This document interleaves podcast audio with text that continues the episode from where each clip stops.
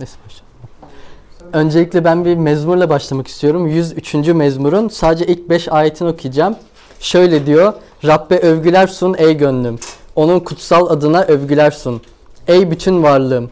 Rabbe övgüler sun ey canım. İyiliklerinin hiçbirini unutma. Bütün suçlarını bağışlayan, bütün hastalıklarını iyileştiren canını, canını ölüm çukurundan kurtaran, sana sevgi ve sevecenlik tacı giydiren, yaşam boyu seni iyiliklerle doyuran odur. Bu nedenle gençliğin kartalınki gibi tazelenir şeklinde diyor. Biz buna amin diyoruz. Burada aslında Rabbe Rabbi nasıl öveceğimiz konusunda birkaç bir şey görüyoruz. Zaten mezmurlarda da çok görüyoruz. Birazdan bunun daha detayına gireceğiz. Bugün Daniel 2. bölüme bakacağız. Hatırlarsanız geçen hafta Daniel 1'e bakmıştık. Orada işte Daniel'in iki kere aslında sınanması, test edilmesi fakat daha sonrasında Tanrı onu nasıl bereketledi ve Tanrı bizi nasıl bereketliyor? Bu tarz konuları işlemiştik. Bugün Daniel 2. bölüme bakacağız. Daniel 2'nin 1 ile 23. ayetleri arasında sadece. Burada zaten Nebukadnezar'ın rüyasından bahsediyoruz. Ama şimdilik sadece sürece bakacağız. Sonuca bakmayacağız. Daha sonraki bölüm yani 23'ten sonra bölüm son kitabın değil bölümün sonuna kadar ki olan yerde aslında rüyanın ne olduğunu görüyoruz. Bugün sonuç değil biraz o süreçten neler oldu bu rüyadan sonra işte neler gerçekleşti ona bakacağız. Fakat öncesinde ben biraz rüya hakkında konuşmak istiyorum. Çünkü bizim coğrafyamızda rüya biraz önemli bir şey. Ee, rüyayı genelde işte ilahi bir şeyden mi geliyor vesaire tarzında e, düşünceler olabiliyor. Ben bizim coğrafyamızda ve Türkiye'de bilinen 3 tane argümanı söyleyeceğim. Bir tanesi rüyanın tam tersi çıkabilir gibi bir düşünce var. İkincisi rüyalar gelecekten bir haber verebilir tarzında bir düşünce var. Ve üçüncüsü de belki de gizli bir sır bana açıklanıyor olabilir tarzında bir düşünce var. Aslında batı dünyasına baktığımızda yani batı toplumlarına baktığımızda rüya biraz daha işte bilimsel işte bu nedir nasıl açıklanır tarzında düşünülürken doğu toplumlarında biraz daha ilahi bir mesaj olarak e, nitelendiriliyor. E, örneğin batıda biraz daha dediğim gibi bilimsel olarak bakılıyor. İşte rüya nedir, nasıl oluşuyor vesaire işte psikologlar vesaire bizde de psikolog var mesela. Örneğin Freud şöyle diyor rüyalar için bilinçaltımıza giden yoldur. Ve aslında belki de yaşadıklarımız, tecrübelerimiz ya da bir düşüncemiz ya da karmaşık bir olay bize rüya olarak gözükebilir tarzında söylüyor. Doğru mu söylüyorum? Günlük gözükebilir. Tamam doğru söylüyormuşum. Evet. yani batıda biraz daha dediğim gibi bilinçaltımızın bize verdiği mesaj gibi açıklanıyor. Fakat doğu toplumlarında bizim toplumumuzda daha çok işte ilahi bir mesaj olabilir. Aynen işte Tanrı'dan bir mesaj olabilir tarzında e, açıklanıyor. Ama kutsal kitapta nasıl açıklanıyor? Biraz ben ona bakmak istiyorum. O yüzden size e, iki tane kelime getirdim. Bildiğiniz gibi İbranice ve Grekçe bayağı zengin bir dil. Rüya için farklı farklı yani tecrübeler, e, terimler, ifadeler olunabiliyor. Bir tanesi İbranice'de halom denilen kelime. Bu aslında peygamberlik ve kehanet anlamında ama aynı zamanda e, rüya anlamında olan bir kelime. Yine aynı şekilde yeni antlaşmada onar ifadesini görüyoruz. Yani birkaç tane farklı daha rüya anlamına gelen kelime var ama onar demek aslında Tanrı'dan gelen mesaj yani kehanet olarak o şekilde atıfta bulunan bir kelime. Yani kutsal kitaba baktığımızda Tanrı bir şekilde rüyalarla insana dokunabiliyor. Bunu eski antlaşmada da çok net görebiliyoruz. Yeni antlaşmada da görebiliyoruz. Yani kutsal kitaba göre belki de evet Tanrı'dan bir mesaj olarak gelmiş olabilir. Ama bu nasıl yorumluyoruz? Bugün çünkü biraz yorum konusuna bakacağız. Yorum insanlara özgü değil, Tanrı'ya özgü oluyor.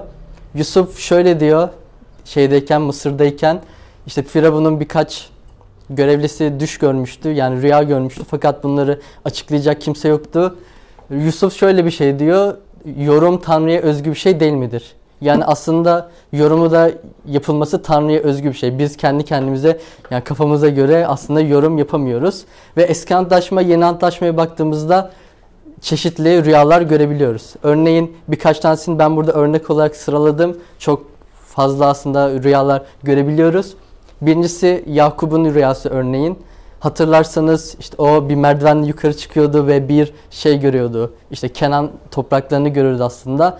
Ve Tanrı buna Tanrı Yakup'a diyordu ki sizi yani seni ve soyunu bu topraklara götüreceğim, bu toprakları sana vereceğim şekilde ve sonunda gerçekleşti tabii ki bir süre sonra. Yusuf'un yaratılış 37 rüyasını görüyoruz. Onda hatırlarsanız kendi demeti yükseliyordu fakat etrafında 11 tane demet vardı ve düşüyordu. Bunu da kardeşleri şöyle yorumlamıştı. Sen bizim başımıza kral mı olacaksın? Ne demek istiyorsun?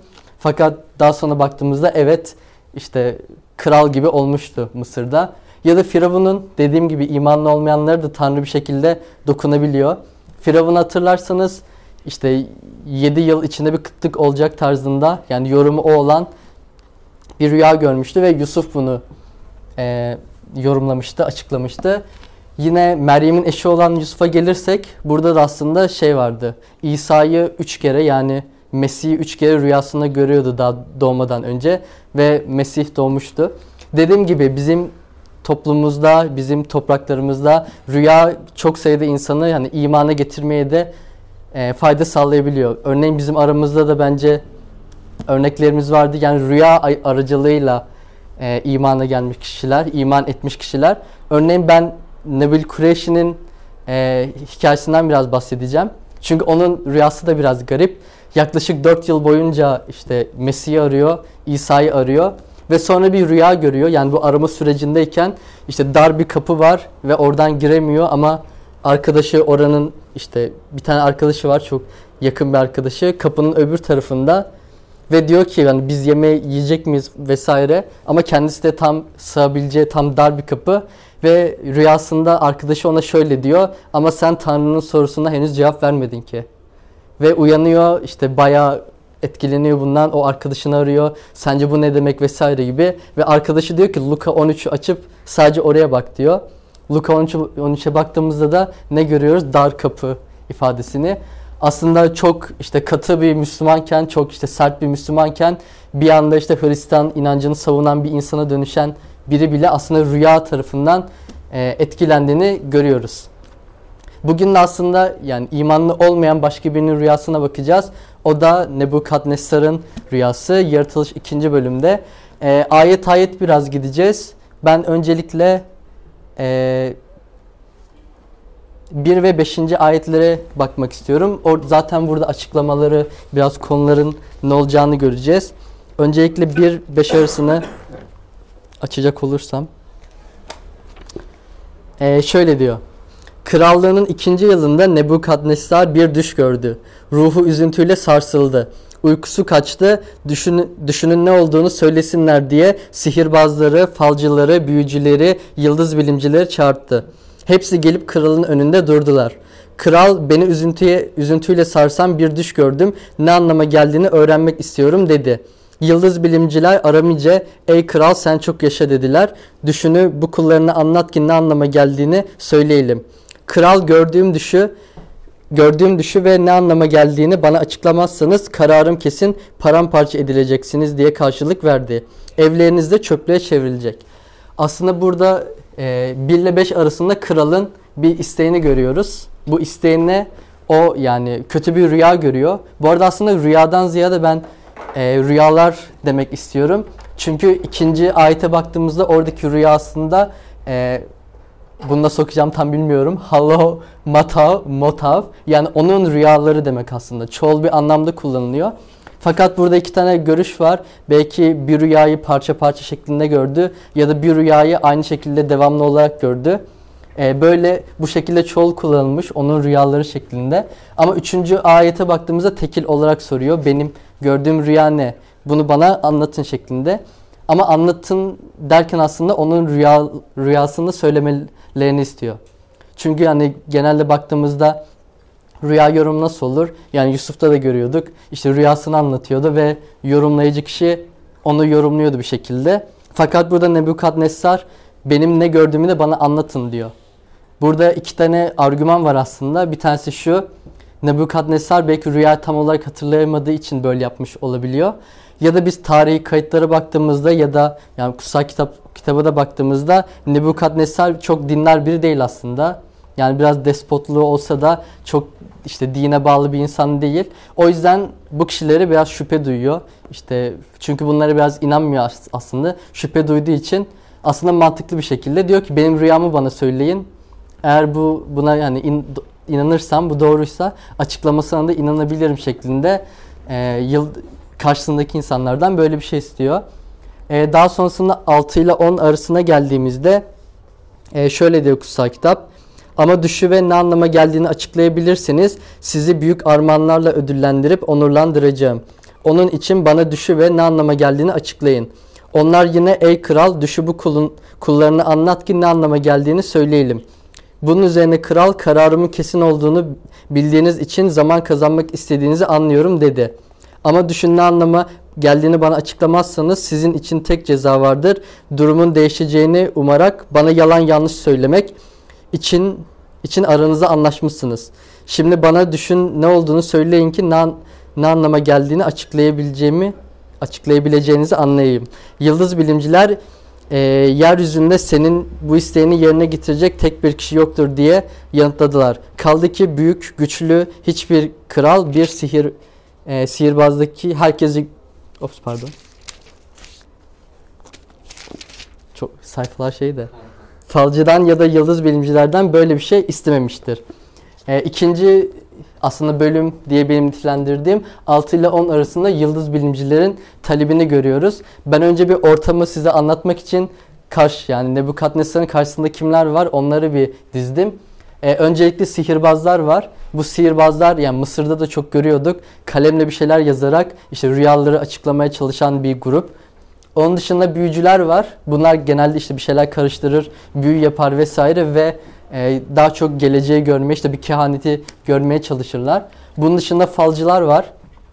E, falcılar da ya işte cinler ya da ölü ruhlar işte ölü insanların ruhlarıyla iletişime geçtiğini söylüyorlar ve böylece geleceği görebileceğini işte geleceği görmeye çalışıyorlar. Burada zaten biz en çok yıldız bilimcileri birazdan işleyeceğiz. Yıldız bilimciler daha çok yıldızları yorumluyor ve geleceği tahmin etmeye çalışıyor. Bu arada bu yıldız bilimciler e, yani Kıldani veya Keldani iki tane telaffuz var. Ben Kıldani diyorum. E, Kıldani toplumundan e, geliyorlar. Şu anda günümüzdeki Süryaniler aslında. Bunların ayrı bir özelliği var. Ya tabii onlar da yıldız bilimci. Yani ayrı bir grup değiller. Yine yıldız bilimciler. Ama Kıldaniler biraz daha akademik bir aslında şey yorumlama yapıyorlar. Çünkü biraz daha felsefeye dayanan ve o dönem bu insanlara biraz saygı var. Bu saygı da aslında nereden geliyor? Biraz İlyada destanından geliyor. Çünkü İlyada destanında hatırlarsınız Agamemnon şu an ismini yanlış söylüyor olabilirim. Bir rüya görüyordu ve bu rüyayı yıldızlara bakarak işte yorumluyordu ve sonra Truva Savaşı oluyordu.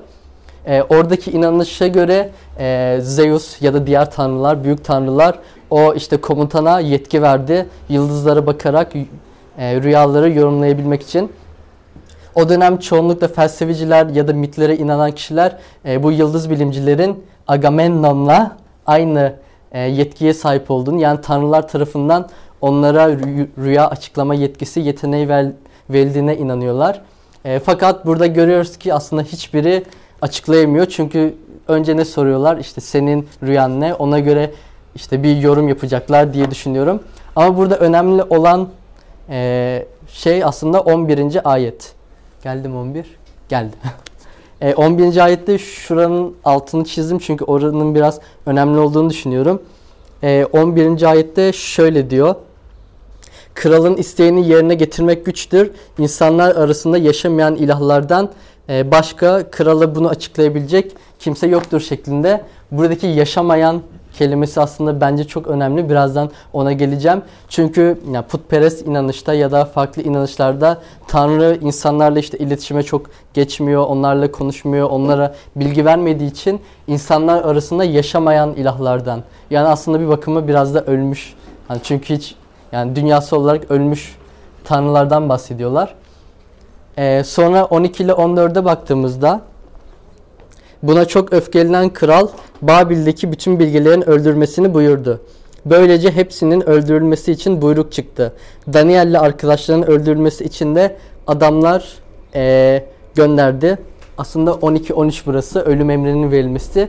Ben şimdi bir eee, ara ara vermeyeceğim yani şey yapacağım. Bir oradaki ortamı bir görelim istiyorum. Yani genç bir kral var henüz krallığının yeni aşamasında ve korkunç bir rüya görüyor ve karşısına işte akademik insanları, biraz işte falcıları vesaire çıkartıyor. Onlara hem düşünü söylemesini hem de işte ne anlama geldiğini söylemesini soruyor. Fakat hiçbiri cevap veremiyor. Sonra ölüm emri çıkıyor. Burada aklımıza şu soru da geliyor. Bir önceki bölüme baktığımızda Daniel birinci bölümde aslında Daniel sihirbazlardan daha üst, yani yıldız bilimcilerden, büyücülerden daha üstün bir seviyede biraz bilge olarak yani eğitiminde bile çok bilgi olarak e, tanımlanıyordu. Çünkü yani Daniel ve arkadaşlarının 3 yıllık bir eğitimi mevcut.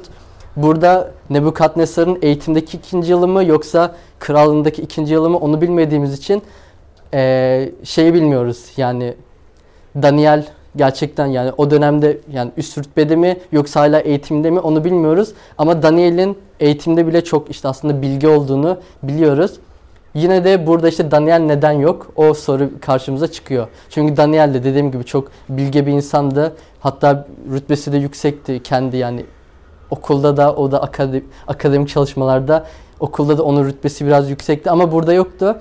Bunun için iki tane teori var. Teori demeyeyim de iki tane görüş var. Bir tanesi şu. Daniel ve arkadaşları genç olduğu için bu yaşlı yıldız bilimciler vesaire onları kabul etmediler. Dolayısıyla onları işte içeri almadılar. İkincisi biraz yani garip demeyeyim böyle heyecanlı bir şey. E, Nebukadnezar Daniel'i çok sevdiği için ve işte kimsenin rüyasını anlatamayacağını bildiği için Daniel'i ilk ölenler arasında olmasın diye çağırmıyor. Biraz sevdiği için çünkü işte kimse yorumlayamayacak ve hani herkes ölecek. Hani sevdiğim bir insan da benim önümde ölmesin diye. İkinci argüman da bu. Sevdiği için onu çağırmıyor. Fakat ölüm emri olduğu için yani bilgi herkes öldürülecek şeklinde dediği için Daniel ve arkadaşları da işte öldürülmek üzere e, askerler e, onun yanına gidiyor. Ve 15-19. bölümde aslında güzel bir şey oluyor. Çünkü Daniel'e bu rüya açıklanıyor. 15-19 şöyle diyor bize.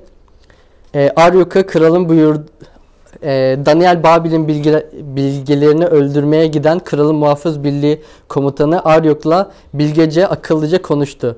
Aryok'a kralın buyruğu neden bu denli sert, sert diye sordu.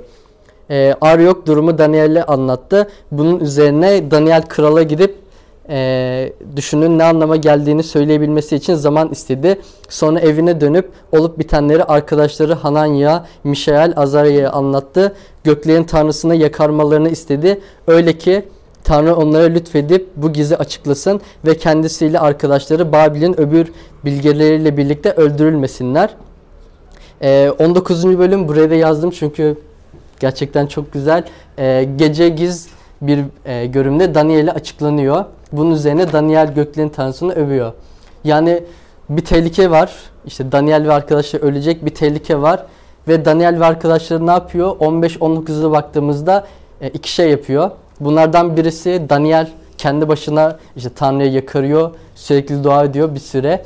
Ve ikincisi de arkadaşlarına da dua etmesini söylüyor. Aslında birlikte dua etmekten bahsediyor. Ve sonuç olarak 19. ayette görüyoruz bu giz işte bu yani aslında rüya ve rüyanın açıklaması açıklanması açıklaması e, Tanrı tarafından e, Daniel'e aktarılıyor. E, sonra aslında biraz daha güzel.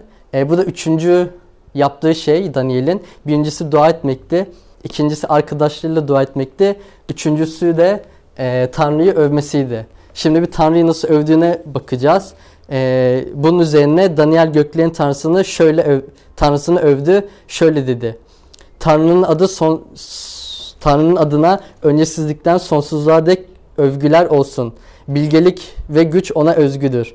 Odur zamanları ve mevsimleri değiştiren, kralları tahttan indirir, tahta çıkarır, bilgelere bilgelik, anlayışlılara bilgi bilgi verir, derin ve gizli şeyleri ortaya çıkarır, karanlıkta neler olduğunu bilir, çevresi ışıkla kuşatılmıştır. Ey atalarımın tanrısı, sana şükreder seni överim. Sen ki bana bilgelik ve güç verdin. Senden istediklerimi bana bildirdin ve kralın düşünü bize açıkladın şeklinde Tanrı'yı bir şekilde yani bir şekilde değil doğrudan övüyor.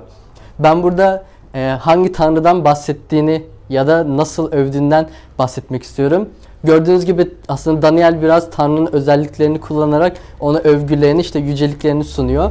Burada 2-3 tane daha aslında madde var da çok birbirine benzer olduğu için yazmadım. Ama överken nelerden bahsediyor? İşte Tanrı'nın bilge ve güçlü olduğundan bahsediyor. Kralları tahttan indirme yetkisine sahip olduğundan bahsediyor. Karanlıkta ne olduğundan bahsediyor. Çevresinin ışık olduğundan ve atalarının tanrısı olduğundan bahsediyor. Ee, ben bu özellikleri bir kenara çekecek olursam biraz tek tek açıklamak istiyorum. Çünkü Tanrı'nın kişiliği ve kimliğiyle ilgili aslında bir gizem var diyebilirim. Ee, bilge ve güçlü olan kişi kim? Daha çok yeni antlaşmadan ben birkaç ayet okuyacağım. Bilge ve güçlü olan boğazlanmış kuzu. Yani aslında İsa Mesih. Ee, Vahiy 5.12 bize şöyle diyor.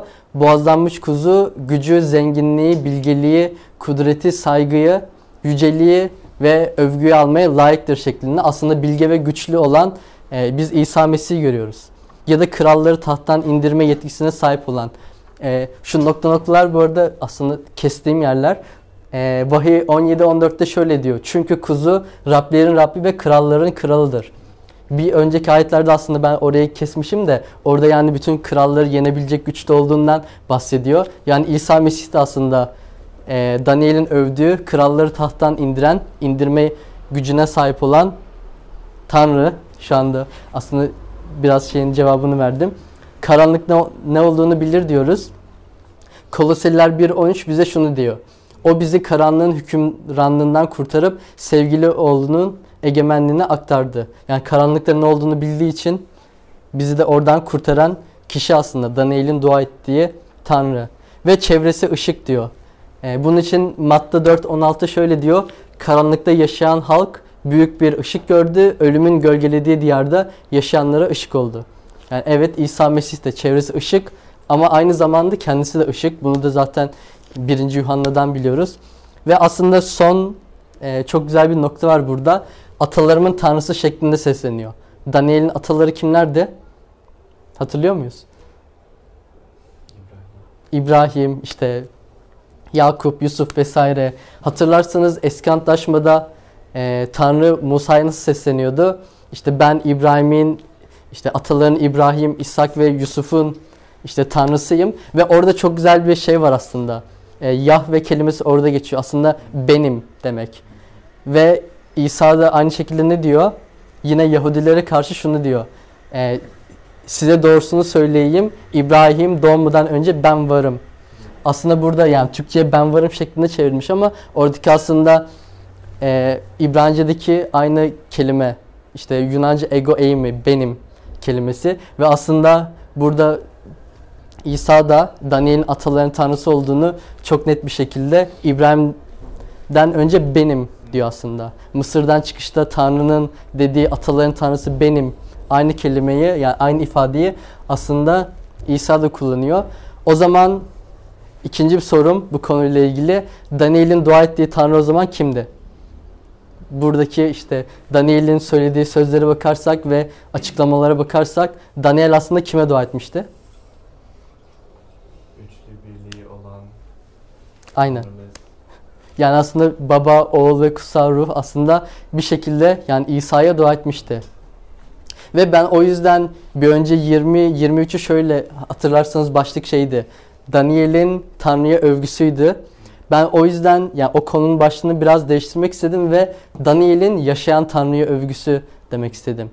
Çünkü yıldız bilimcilere vesaire baktığımızda işte yaşamayan, insan arasında olmayan tanrıların işte peşinden koşuyorlardı ve onlar hiç iletişime geçmiyordu o insanlar arasında yaşamayan tanrılar. Fakat biz görüyoruz ki Daniel aslında yaşayan tanrıya işte iletişim kuran, cevap veren, bize konuşan tanrıya dua ediyor. Ve e, yaşayan olduğunu nasıl biliyoruz? Şöyle 1. Timoteos bize şöyle diyor. Çünkü tek Tanrı ve Tanrı ile insanlar arasında tek bir aracı vardır. Aslında İsa'dan bahsediyor. O da insan olan ve kendisini herkes için fidye olarak sunmuş bulunan Mesih İsa'dır. Uygun zamanda verilen tanıklık budur. Biraz önce dediğimiz gibi işte putperestler yaşamayan tanrıların peşinden gidiyor ama Daniel yaşayan işte yaşayan Tanrı'nın peşinden gidiyordu. Ve Tanrı'nın yaşadığını nasıl görüyoruz? Aramızda yani insanlar arasında yaşadığını nasıl görüyoruz? Örneğin bütün yani yeni antlaşmada kutsal kitaba baktığımızda tüm yazarların iki tane ortak noktası var. Bir tanesi Tanrı'nın işte Mesih'in aramızda yaşadığı, bir tanesi de çarmıh yani İsa'nın ölüşü ve dirilişi. Bütün yazarlar aslında bundan bahsederler. Örneğin e, yani Petrus elçilerin işlerinde değil ama doğrudan İsa ile konuşurken şöyle diyor. Sen yaşayan Tanrı, yaşayan Tanrı'nın oğlu Mesih'sin şeklinde. Aslında aramızda yaşayan işte yine Tanrı'dan bahsediyor. Ya da İbraniler mektubunun yazarına baktığımızda Tanrı'nın sözü diridir şeklinde diyor. Ve Yuhanna da aslında buna nasıl bir cevap, cevap veriyor? Yuhanna 1. bölümde söz aramızda yaşadı şeklinde. Yani aslında dediğim gibi Daniel'in yaşayan Tanrı'ya dua etmesi aslında yaşamış olan Tanrı kim? İnsanlar arasında yaşamış olan o da İsa Mesih'tir. Ve çünkü Tanrı'nın bütün uluslara kurtuluş sağlayan lütfu ortaya çıkmıştır şeklinde. Ee, ne görüyoruz? Tanrı'nın lütufkar olduğunu görüyoruz. Bu dünyaya geldiği için yani aramızda yaşadığı için ve bize e, kurtuluş sağladığı için. E, dediğim gibi şey e, şimdi da, bir konuya tekrar gelecek olursak Daniel'in konusuna. Daniel işte dua etti, yakardı vesaire ve bir tehlike vardı. Bu tehlikeden Tanrı'ya dua etmesi sayesinde kurtuldu. Yani Tanrı aslında onu kurtardı. Ve yaşayan Tanrı Mesih ise aslında Mesih de bizi aynı şekilde kurtardı. Bunu nasıl yaptı? İşte çarmıhta can vermesiyle, üçüncü günde dirilmesiyle aslında Daniel'i ölümden kurtaran Tanrı, bizi de ölümden kurtaran Tanrı İsa Mesih'ti. Ve biliyoruz ki bir tehlike olursa işte ne yapmalıyız? Tanrı'yı her zaman yakarmalıyız. Ve bizim biraz coğrafyamızda şöyle bir e, nasıl diyeyim bir argüman var. İşte Tanrı buradadır. İşte çeşitli yollar var. Gidiyorsun tarzında ve garip bir düşünce var. Ama biz şunu biliyoruz hani İsa hani kendisi diyor ben yol gerçek ve yaşam yol gerçek ve yaşam benim diyor. Yani o konuda biraz e, biz yani Daniel nasıl putperestlerle ayrı şekilde işte kurtuluş yakaladıysa ve kurtulduysa aslında bizim de bu coğrafyamızda hatta dünyada bir farkımız var. Çünkü dediğim gibi İsa yol gerçek yaşam benim diyor. Yani evet işte bir yol var ama o yolun sonu da yine İsa'ya çıkıyor. Yani şey yok işte Türkiye'de çok buna işte bununla karşı karşıya gelirsiniz. Ya işte hepimiz aynı Tanrı'ya inanıyoruz. Siz işte İsa'ya referans alarak gidiyorsunuz. Biz şuna şunu referans alarak gidiyoruz. Biz İsa'ya referans alarak gidiyoruz ama yolun sonu yine İsa'ya çıkıyor. O yüzden aslında bizim anlatmamız gereken şey bu. Farklı yollarla aynı yere gitmiyoruz.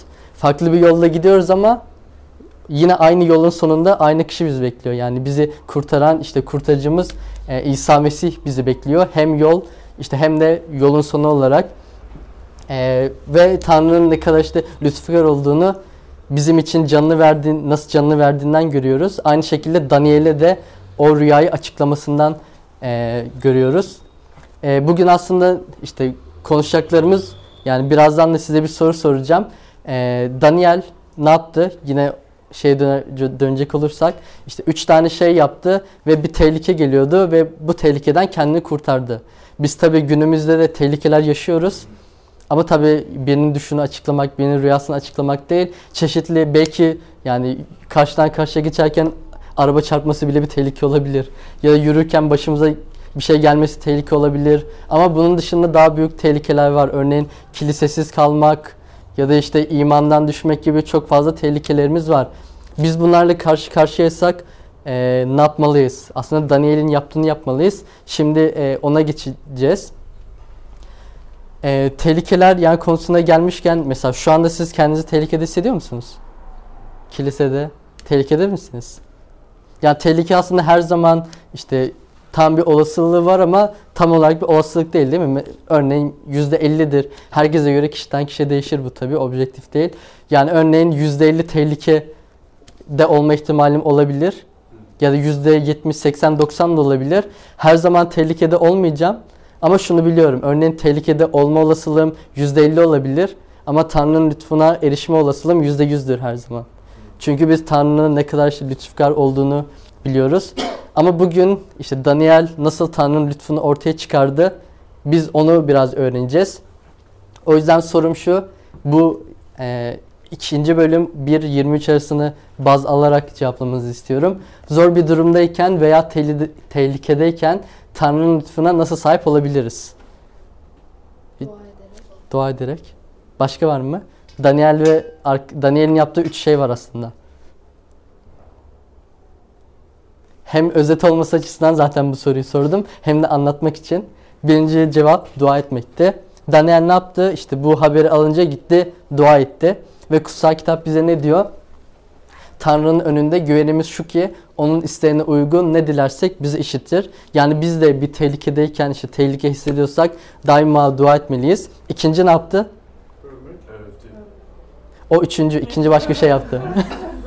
Ama evet övme de var. İkinci e, arkadaşlarına gitti ve arkadaşlarından dua etmelerini istedi.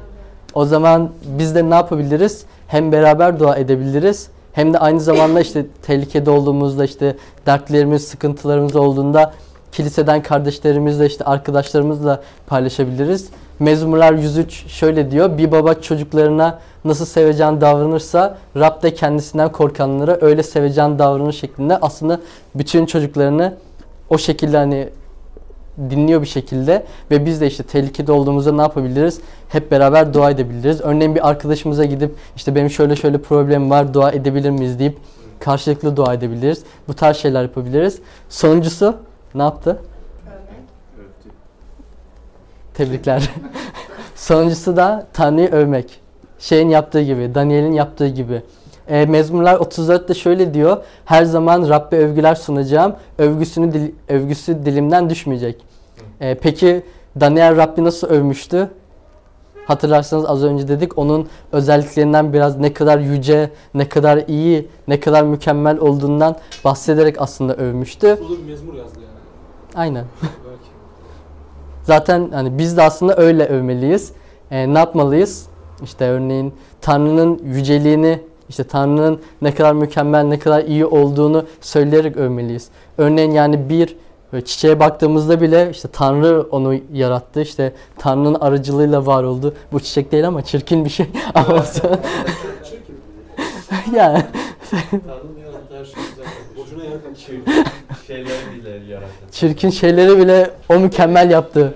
Tanrı onları bile mükemmel yaptı. Çirkin bir şey. Ya da küçük işte doğan bir çocuğa baktığımızda hani Tanrı nasıl işte ne kadar yüce, ne kadar mükemmel, ne kadar üstün ki bunları yapabiliyor aslında Tanrı'nın ne kadar işte yüce olduğunu, ne kadar övülmeye layık olduğunu baz alarak onu aslında bu şekilde övmeliyiz. Yani bugün aslında ne öğreniyoruz? Daniel'in karşısında bir tehlike vardı. O da ölümdü gerçekten. Çünkü ölecekti ve Tanrı'ya dua etti arkadaşlarıyla birlikte dua etti ve Tanrı'yı yakardı. Son olarak da Tanrı'yı övdü. Ee, ve o düşünce yani kimsenin çözemediği işte o akademik insanların çözemediği orada bir şeyler karıştırıp büyü yapan insanların çözemediği ya da yorumcuların çözemediği şeyi Tanrı ona aslında sağlayarak yine Yusuf'un kutsal kitapta dediği gibi çünkü Tanrı'ya özgüdür yorumlama. Tanrı ona bunu sağlayarak aslında ölümden kurtardı Daniel'i. Ve bizim de bugün öğrenmemiz gereken şey bu işte. İşte tehlikede olduğumuzda ya da başımız dertte olduğunda, sıkıntıda olduğumuzda ne yapmalıyız? Daniel gibi aslında dua etmeli, ar- kardeşlerimizle paylaşmalı ve Tanrı'yı övmeliyiz. Ve çünkü az önce de dediğimiz gibi e, yaşayan Tanrı'ya dua ederek aslında Mesih her zaman bizimle birlikte ve en önemlisi bize esenliğini bıraktı ve biz ona dua ederek bu şekilde tehlikelerle başa çıkabiliriz.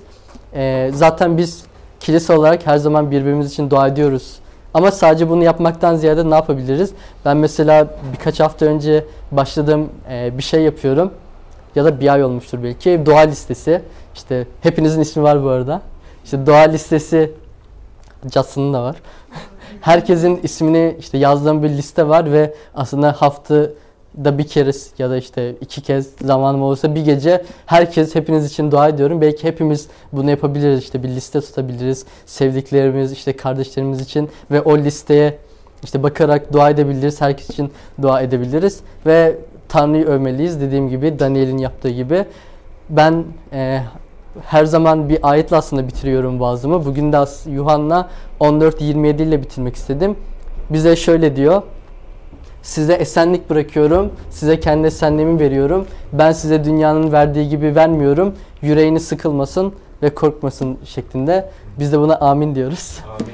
Ve e, bugün için aslında bir e, dua edeceğiz zaten hep beraber işte ailemizde olan sıkıntılar, dertler, tehlikeler için zaten dua edeceğiz. Şimdilik bugünün kilisemizin bereketlenmesi için bir kişi bizim için dua etsin. Ufuk abi eder misin? Tanrım e, Göksel babamız sana her şey için şükrediyoruz. Bize sahip olduğumuz her şey için şükrediyoruz. Çünkü biliyoruz ki her şeyi sen bize verdin. Biz e, hiçbir şey kendi başımıza yapmadık, kendi başımıza almadık.